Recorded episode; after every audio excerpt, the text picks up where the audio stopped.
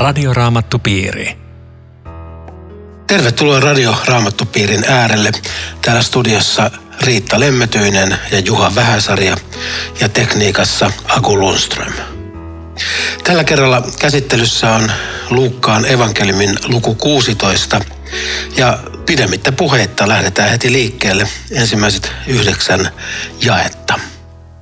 Jeesus puhui sitten opetuslapsilleen. Oli rikas mies, jolla oli taloudenhoitaja. Hänelle kanneltiin, että taloudenhoitaja tuhlasi hänen omaisuuttaan. Hän kutsui tämän luokseen ja sanoi, mitä minä sinusta kuulen?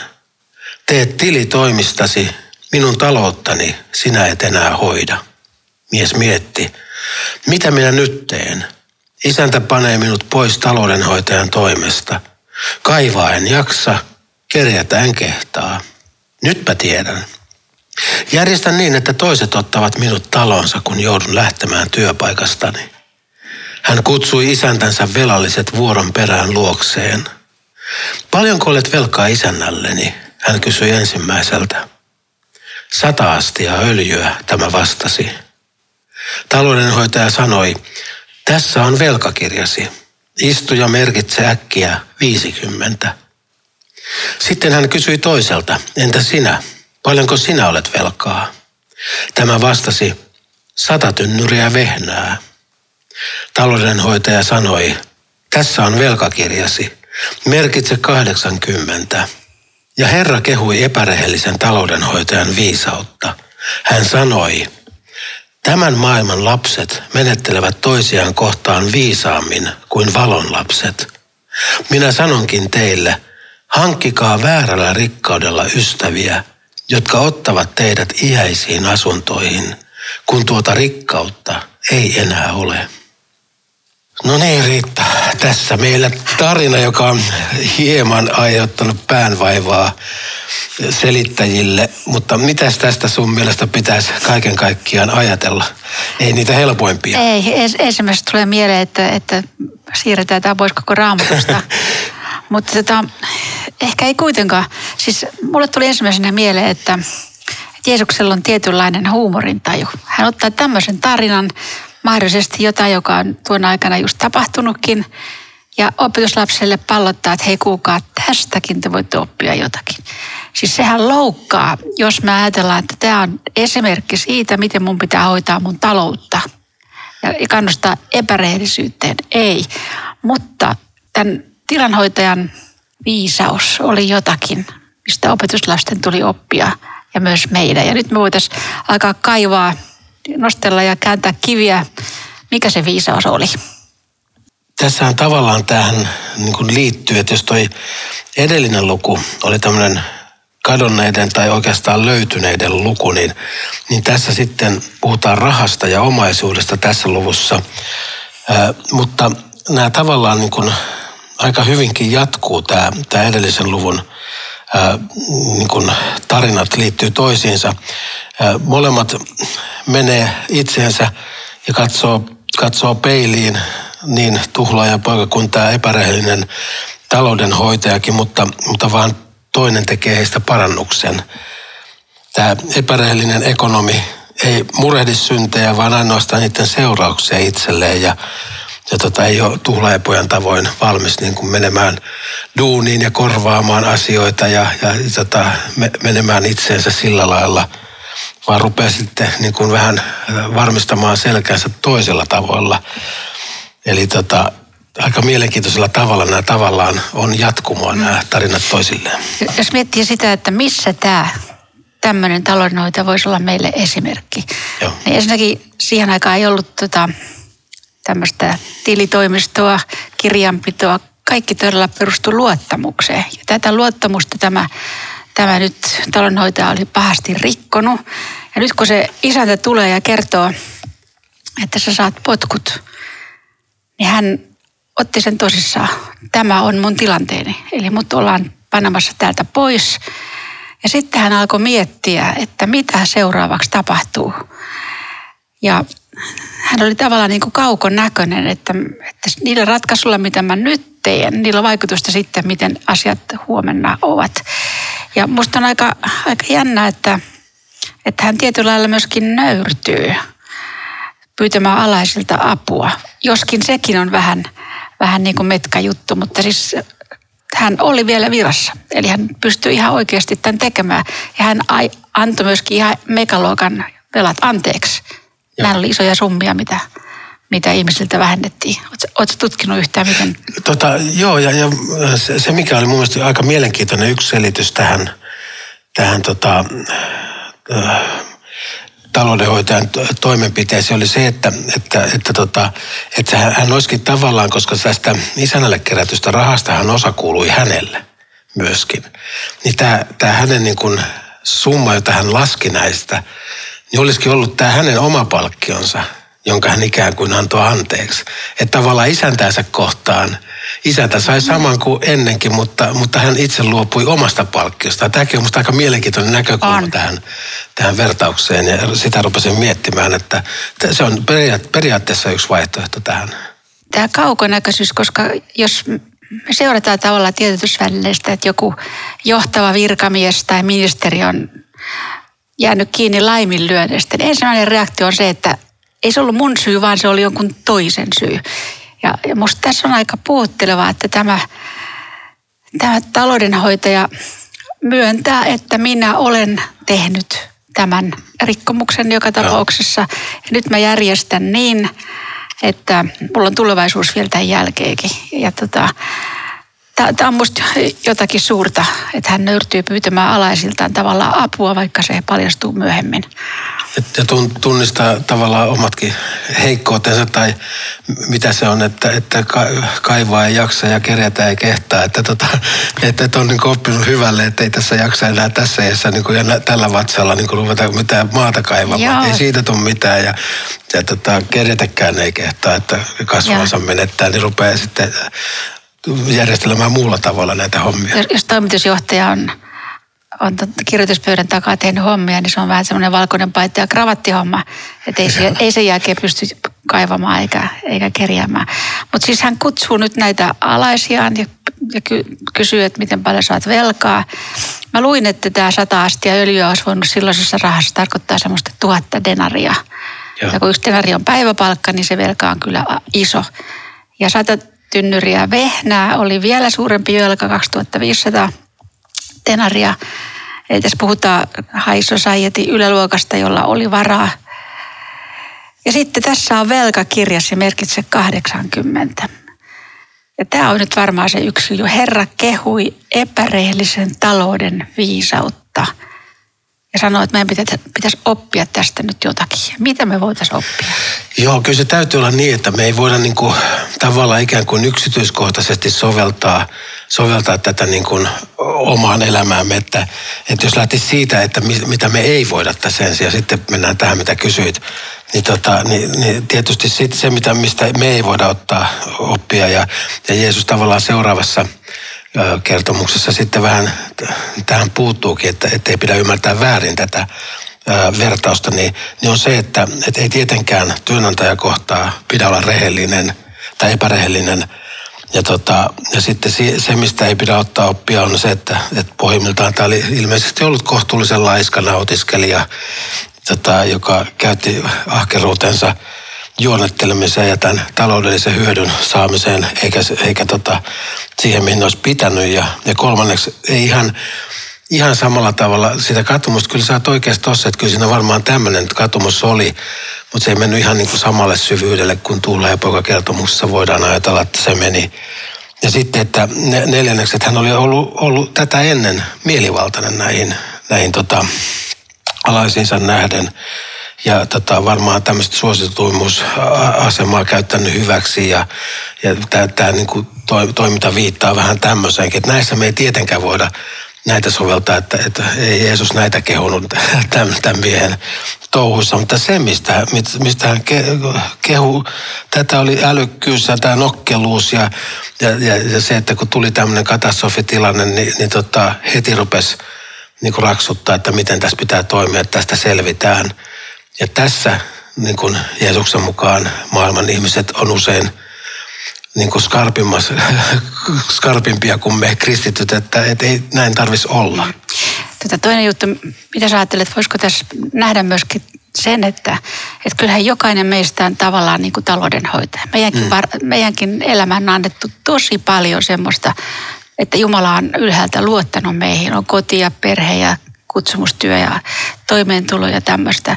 Ja sitten jokaisen meidän elämästä tulee ihan sama hetki. Tee tili toimistasi. Joo. Miten sinä olet tällä, tällä luottamustoimella asioinut ja jos Jumala kaiken paljastaa niin kuin kerran paljastaa, niin kyllähän, kyllähän nyt jo pitää miettiä, että mitä minä nyt teen, kun se Joo. hetki tulee. Onko mulla semmoisia ystäviä, johon mä voisin sitten vedota. Ja tässä on nyt varmaan se yksi juttu, mitä kuulijat jäi miettimään, että kehen vetoan, kun minä teen tiliä toimistani. Joo, totta. Ja tietysti se meidän, meidän vastaus siihen, että ei paljon muuhun voi vedota kuin Kristuksen työhön ja meidän puolestamme. Että tota, mutta mutta tämä on, on totta, tämä tämmöinen. Tämmönen. Ja kyllä niin kuin, tähän ei voi niin oikein asennatua sillä lailla, että, että tuo epärehellinen – ekonomi, pehtori, vaan, vaan tota, kyllähän tässä puhutaan myöskin, niin kuin just niin kuin sanoit, tässä puhutaan myös meidän elämästä ja, ja eihän, se, eihän mekään olla täydellisiä näissä omien lahjojemme hoitamisissa ja, ja, ja meidän vastuittemme hoitamisissa ja muissa. Että et kyllähän rehellinen Jumalan sanan lukija joutuu sen peilin eteen, jossa joutuu sanomaan, että – että Herra anna mun syntini anteeksi. Ja isä meidän rukouksessa sen takia päivittäin rukoillaan, anna meille meidän syntimme anteeksi. Eli, Miksi muuten kuin sen takia, että me ei, tähän niin kuin, me ei olla näitä hyviä taloudenhoitajia. Eli, eli olisiko se viisaus sitä, että, että me jo nyt turvataan siihen, siihen tahoon, joka voi meille antaa armahtavan päätöksen, kun meidän tiliä tarkistetaan ja, ja meille – meillä on paljon miinusta ja epärehellisyyttä, mikä tulee. Ehdottomasti jo, jo tä, tässä tullaan tähän, tähän, mikä se sitten on tämä, tämä kristinuskon vastaus, niin se on se, että Jeesus oli se lain täyttäjä, Jeesus oli se täydellinen ihminen, onnistunut ihminen meidän puolestamme, että ja. meistä ei siihen kerta kaikkiaan ole. Ja siinä, siinä, se on kyllä lohdullista, koska kyllähän niin kuin me, meillä kiusaus on, kun sanaa luetaan, että, että me, me niin kuin ikään kuin luetaan näitä lakikohtiakin, niin me kohdistetaan, että ne on toiset. Mutta kun se pitäisi aina mennä sitten kuitenkin sen oman niin kuin sydämen läpi. Ja kuitenkin koko ajan siitä näkökulmasta, että meidän synnit on sovitettu, anteeksianto on totta kaikissa näissä asioissa, missä mä joudun peilin eteen. Muuten tämä on aika jännä juttu, kun täällä sanotaan jakeessa seitsemän, että tässä on velkakirjasi. Niin mulle tuli mieleen että Paavali puhuu myöskin velkakirjasta. Ja tämä on kyllä nyt tosi ihana jae silloin, kun meidän talouden hoitoa tutkitaan. Jumala kumosi meitä rasittavan velkakirjan kaikine määräyksineen ja teki sen mitättömäksi naulitsemalla sen ristiin. Onpa hieno. Ja tämä pitää löytää ajassa. Onpa hieno. Meillä on ystäviä rajan Joo. toisella puolella. Joo, kyllä. Mutta tota, Miten sä ymmärrät tämän, että tämän maailman lapset menettävät toisiaan kohtaan viisaammin kuin valon lapset? Löytäisit se jotain, että missä me emme menettele viisaasti? Toi on kyllä hirveän hyvä kysymys. Enkä, enkä oikein äkikseltä on vaikea, vaikea sanoa, mutta, mutta tota, miten sä sanoisit itse tähän? Auta mua vähän. Mulle tuli semmoinen ajatus ensimmäisenä mieleen, että – me valon lapset, me ikävä kyllä hyvin usein ennemminkin riidellään hengellisistä asioista, otetaan yhteen ja linnoittaudutaan jonnekin omien punkkereiden taakse, eikä auteta itseämme niin, niin kuin tässä vertauksessa tapahtui. Toinen auttoi toista. Okei, sulla on pula. Mä autan sitten myöhemmin, kun sä joudut pulaa. Tässä on ainakin yksi juttu ja, ja toinen, mikä, mikä mua painaa ihan oikeasti on se, että tämä kaveri täällä otti Herransa sanan tosissaan? Otammeko me Jumalan sanan tosissamme? Se on niin kuin se on kirjoitettu. Sen mukaan meidän pitää elää. Ja tässä mä ajattelen, että me ei olla viisaita. Me halveksitaan oman Herramme sanaa aivan liian usein. Tämä on Radioraamattu Piiri. Ohjelman tarjoaa Suomen raamattuopisto. www.radioraamattupiiri.fi Kuuntelet Radioraamattupiiriä ja keskustelemassa Riitta Lemmetyinen ja Juha Vähäsarja. Ja ollaan Luukkaan evankeliumin 16. luvun jakeessa 8 ja 9 ja puhuttiinkin tässä viisaudesta, tämän maailman lapsien viisaudesta ja, ja valonlapsien viisaudesta. Mitä se viisaus voisi olla? Mitä se valolapsena eläminen? Joo, siitä oli edellä puhetta, mutta mä ajattelin, että jos yhden konkreettisen neuvon voisi myöskin antaa, miten tänään voisi olla viisas valonlapsi. Ja se olisi semmoinen, että jos jollakulla on semmoinen ihmissuhde, joka on ollut poikki jo vuosia ja mä mä oon katkeroitunut ja mä en, mä en voi antaa anteeksi, niin valon lapsen viisaus olisi sitä, että sä lähestyisit tätä ihmistä ja ojentaisit sovinnon kättä, että katkeruus jäisi pois matkan varrelta ja kaikki tulisi tältä osin valoon. Se antaa enemmän kuin ottaa, vaikka ihminen ajattelee, että en mä pysty, mutta tämä olisi valon lapsen viisaus. Ja tämä olisi varmaan Jumalan tahdon mukaista ja myöskin sen näkemistä, että, että kun näin toimitaan, niin se on, se on hyväksi, ei ainoastaan tälle toiselle ihmiselle, se on hyväksi myöskin minulle. Mm. Ja tota, kukaan ei häviä mitään. Ei. Hyvä. Mutta sitten on tämä yhdeksäs jae. Sen, senkin sä luit jo edellä, että tämähän on taas tota, hankkikaa väärällä rikkaudella ystäviä, jotka ottavat teidät iäsin asuntoihin, kun tuota rikkautta ei enää ole. Miksi rikkaudesta sanotaan, että se on väärää? Niin, rahaan ja rikkauteenhan voi, voi tota suhtautua, tai siis se voi olla, se on neutraali, sinänsä raha on neutraali, mutta, mutta se, että, että se on, sitä voidaan käyttää väärin ja oikein. Ja sitten tavallaan on, on selitetty myöskin tätä sillä lailla, että, että tota se väärä mammona ikään kuin, joka meillä on, niin, niin se on tätä maanpäällistä rikkautta ja tätä, tätä kuluvaa rahaa, mutta sitten taivaassa, taivaassa on toisenlaiset rikkaudet. Mutta miten sä sanoisit? Niin mä ajattelin, että voisiko se väärä tarkoittaa myöskin sitä, että siis rahahan lupaa ihmiselle. Niin. Mä annan sulle elämän, mä annan sulle yltäkylläisyyden. Sulla on kaikki hyvin, sulla ei ole huolia. Se lupaa semmoista, mitä yksin Jumala voi ihmiselle luvata. Ja siinä mielessä se on väärää, väärä rikkaus.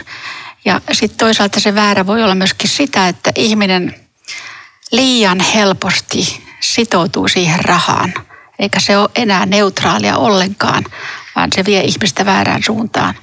Ja nyt Jeesus kehottaa, ei sitä, että näpit irti rahasta, sitähän voi olla vaikka kuinka paljon rikkautta, mutta sen käyttö on, niin kuin sä sanot, neutraali, se on vain maksuväline. Tässä on sen oikea käyttö. Sitten sä oot viisas, jos sä näin käytät rahaa. Sitten oli musta aika hauska yksi selitys tähän oli, oli tä, tämmöinen, että tota, että olisi tavallaan tämmöistä Jeesuksen huumoria tässä, tämä yhdeksäs ja että, että, tota, että kun te kerran ajattelette, että, että voidaan, voidaan tota, väärällä rakkaudella, rikkaudella niin kuin saattaa ihmisiä iäisiin asuntoihin, niin, niin katsotaan sitten, miten tapahtuu, kun tuota rikkautta ei enää ole, että toimiko tämä teidän systeemi. Että, että siinä on tällainen, mm. tällainen ikään kuin vähän tämmöinen fariseukselle osoitettu piikki. Mm. Mutta onhan se totta, että tota, miten myöskin siunattu asia raha on, koska esimerkiksi tämän talon työhän rakentuu niin paljon lahjoitusten kyllä, joo. ja, ja tämän tuen varaan, että kyllä tällä, tällä rikkaudella voi tehdä paljon siunausrikasta ja sitten tässä on vielä, että pitää olla ystäviä, jotka ottaa iäisiin asuntoihin. Siis kuka ihminen ei voi ottaa meitä iäisiin asuntoihin, vaan tästä täytyy olla kyllä Jeesuksesta itsestään kyse, Jumalasta. Joo. Minun isäni kodissa on monta asuinsijaa. Kyllä, joo. Mutta sitten, sitten pätkä jatkuu joo. vielä tällä samalla teemalla. No niin, väärä ja todellinen rikkaus, joka on vähimmässä luotettava, se on luotettava paljossakin – ja joka on vähimmässä vilpillinen, se on vilpillinen myös paljossa.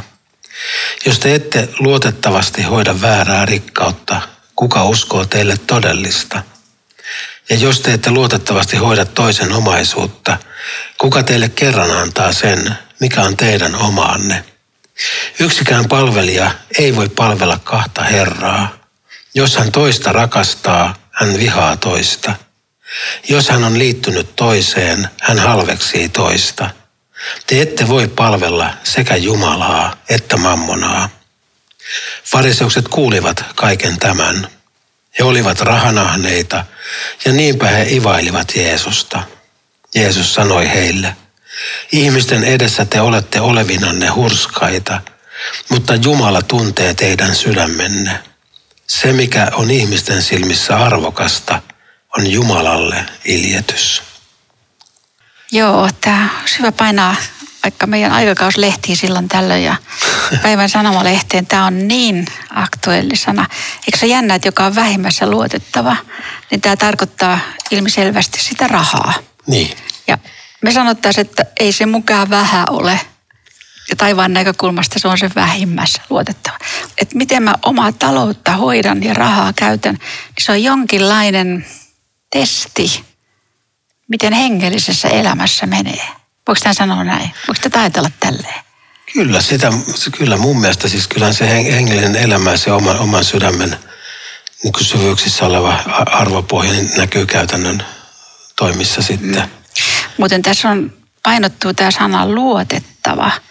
Että kyllähän luotettavuus on jotain, joka on koko ihmisen persoona. Ei, ei voi olla niin, että mä yhdessä asiassa luotettava ja toisessa mä en ole, vaan ihminen on joko semmoinen, että mä luotan häneen kaikessa, Joo. tai sitten hän on epäluotettava. Et mitä välimuotoa tässä ei ole. Näin on. Ja tota, musta on mielenkiintoista kaiken kaikkiaan tässä niin kuin, tämä väärä todellinen rikkaus suhteessa tuo edelliseen on se, että tässä niin kuin ikään kuin Jeesus puhuu yhtäkkiä päinvastaista. Hän kehuu tätä ikään kuin kiero, kieroa pehtooria hetki sitten. Ja nyt, nyt hän sanoi, että, tota, että, että, että tota, pitää olla pie, niin kuin vähässäkin niin kuin tehdä oikein. Niin tota, ja hauska jännite, että tästä tulee vähän sellainen fiilis ikään kuin tämä tarina olisi tässä tietoisesti juuri sen takia, että tuota edellistä tarinaa ei luettaisi väärin. Mm. Että, että tota, se ei tarkoita sitä, että meidän pitäisi lieroilla, vaan siellä oli ihan muu kärki sillä, sillä edellisellä asialla. Että tota, mutta jännä, että se on tässä. Eikö vaan? Tota, tämä vähemmässä luotettava eli taloudessa ja rahan käytössä, niin hänelle uskotaan sitten todellista rikkautta, eli, eli, eli Jumalan antamaa. Että onhan tämä jännä juttu kyllä tämä, miten paljon niin kuin taivaan näkökulmassa on arvoa sillä, miten me semmoisissa meistä tuntuvissa mitättömissä asioissa asioimme. Onko se luotettavaa, uskollista vai, vai tota, Pannaan mutkat suoriksi. Tämä on, tämä on tosi tärkeä asia ja mä, mä oon aika paljon miettinyt tätä just siinä kohtaa, kun puhutaan niin kuin seurakunnasta, seurakunnan jäsenistä Kristuksen ruumiina. Ja sitten puhutaan näiden jäsenien erilaisuudesta ja näiden niin kuin ikään kuin vähä, vähäisempien jäsenten, kuinka oleellisen tärkeitä ne on. Eli se Jumalan arvojärjestys on tässä ihan toinen kuin miten me ihmissilmin yleensä arvioimme asioita – niin samalla tavalla sitten näiden Jumalan sanan ohjeiden noudattaminen, niin se ei ole sitä, että me ollaan sitä, me ollaan niin kuin ikään kuin kristittyjä silloin, kun muut näkevät ja pystyvät sitä todistamaan ja meistä lukemaan, vaan me ollaan kristittyjä myöskin silloin, kun kukaan ei näe. Ja me toimitaan silloinkin Jumalan tahdon mukaan, vaikka kukaan ei olisi meitä kiittämässä. E-, eli tämä vähimmässä luotettava niin, niin, niin kyllä se tarkoittaa sitä, että me todella te, teemme työmme niin kuin Herralle on joku todistamassa sitä mm. tai ei. Eikö se ole jännä juttu, mitä nyt tähän rahaan tulee, tähän rikkauteen? Me ajatellaan, että, että tämä on mun. Tämä on mun pankkitili, että näin paljon mä omistan. Mutta ei se on mun. Viime kädessä se rikkaus on Jumala. Mä käytän Jumalalta saatua rahaa. Joo. Ja sen takia sille, siinä pitää olla vähimmässä uskollinen, koska siitäkin tehdään tili. Ja, ja on se jännä, että kyllä, kyllä tämä on aika semmoinen hermo kohta tämä, tämä kohta, että meidän uskollisuus ja luotettavuus testataan just täl, tältä osin. Ja sehän jatkuu sitten tällä, tällä vakavalla ohjeella, että, että ei voi kahta Herraa palvella. Hmm. Ja Matteuksen kohta puhuu tästä ihan suoraan, että tämä toinen Herra on mammona. Muuten tuohon aikaan oli ihan oikeasti semmoisia orjia, jotka oli samanaikaisesti kahden isän palveluksessa. Ja se oli aika vaikeaa, etenkin jos ne isänät oli eri purasia tai ajatteli erilaisia asioita eri lailla. No nyt tässä on kaksi niin erilaista herraa, kun tässä on mammona, tämä maailman Jumala ja sitten on taivaan Jumala. Että aivan mahdotonta olla siinä välissä ja yrittää olla molemmille mieleksi. Se ei vaan onnistu. Joo, kyllä. Ja Ambrosius muistaakseni kirkkoisa puhui just tästä, että kaikki syntyy tänne köyhinä ja kaikki se mitä meillä on, on lainaa myöskin köyhiltä, jos meillä jotakin on. Eli, eli tota, just suhtautuminen tähän, tähän maalliseenkin omaisuuteen, että se, se on hyvä palvelija, mutta huono renki. Äh, anteeksi toisinpäin, hän on huono isäntä, mutta, mm. mutta tota, hyvä renki. Että meidän pitää suhtautua silleen näihin. Joo. Siis tämä, mitä sanoit, että on lainaa, niin tota, se, se näköala voisi olla enemmänkin elämässä läsnä, koska sä oot varmaan ollut tilanteessa, että sä oot vuokrannut auto jossain ulkomailla. Se on sulla lainassa. Sä palautat sen. Sä katsot, ettei tule kolhuja, koska se on toisen oma. Ja elämä on just tämmöinen laina. Se, sitä pitää myöskin käsitellä just niin, niin kuin se, sitä autoa ja paljon enemmänkin vielä. Musta tuntuu, että nämä fariseukset ei ollut välttämättä tarkoitettu tähän kuulijoiksi, mutta heitähän kiinnosti aina, kun Jeesus teki jotakin ja opetti jotakin. Niin. Ja nyt kävi niin, että se koira älähtää, johon kalikka kalahtaa. He kuulivat tämän olevat rahan ahneita, niinpä he ivailivat Jeesusta. Nyt meni kyllä. Vai oliko niin, että kuitenkin olikin tarkoitus, että kuulee tämän? Olisiko sittenkin niin? Siis, Oli vähän niin kuin piikkiä. Niin, voihan se olla, eihän kaikki tiedetä, mutta niin. opetuslapsille tämä oli osoitettu. Joo. Ja ilmiselvästi tässä oli Kyllä. näitä, näitä kuokkavieraita, jotka sitten sallittiin. Joo. Ja Jeesus sitten antaa analyysin. Ehkä molemmille. Ehkä molemmille, mutta te olette olevillanne hurskaita. Siis, tämä on semmoinen kipeä juttu, että, että tuota, jos ihminen on tekopyhä, niin häntä ei voi enää auttaa. Se on kamala. Ei edes Jumala no. pysty sitä muuttamaan. Se on niin tärkeä lause se, että, että, että Jumala ei tee meistä kristitystä enemmän hurskaita, vaan enemmän ihmisiä.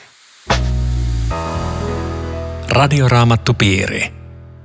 Hyvät ystävät, tähän meidän täytyy tällä kerralla päättää.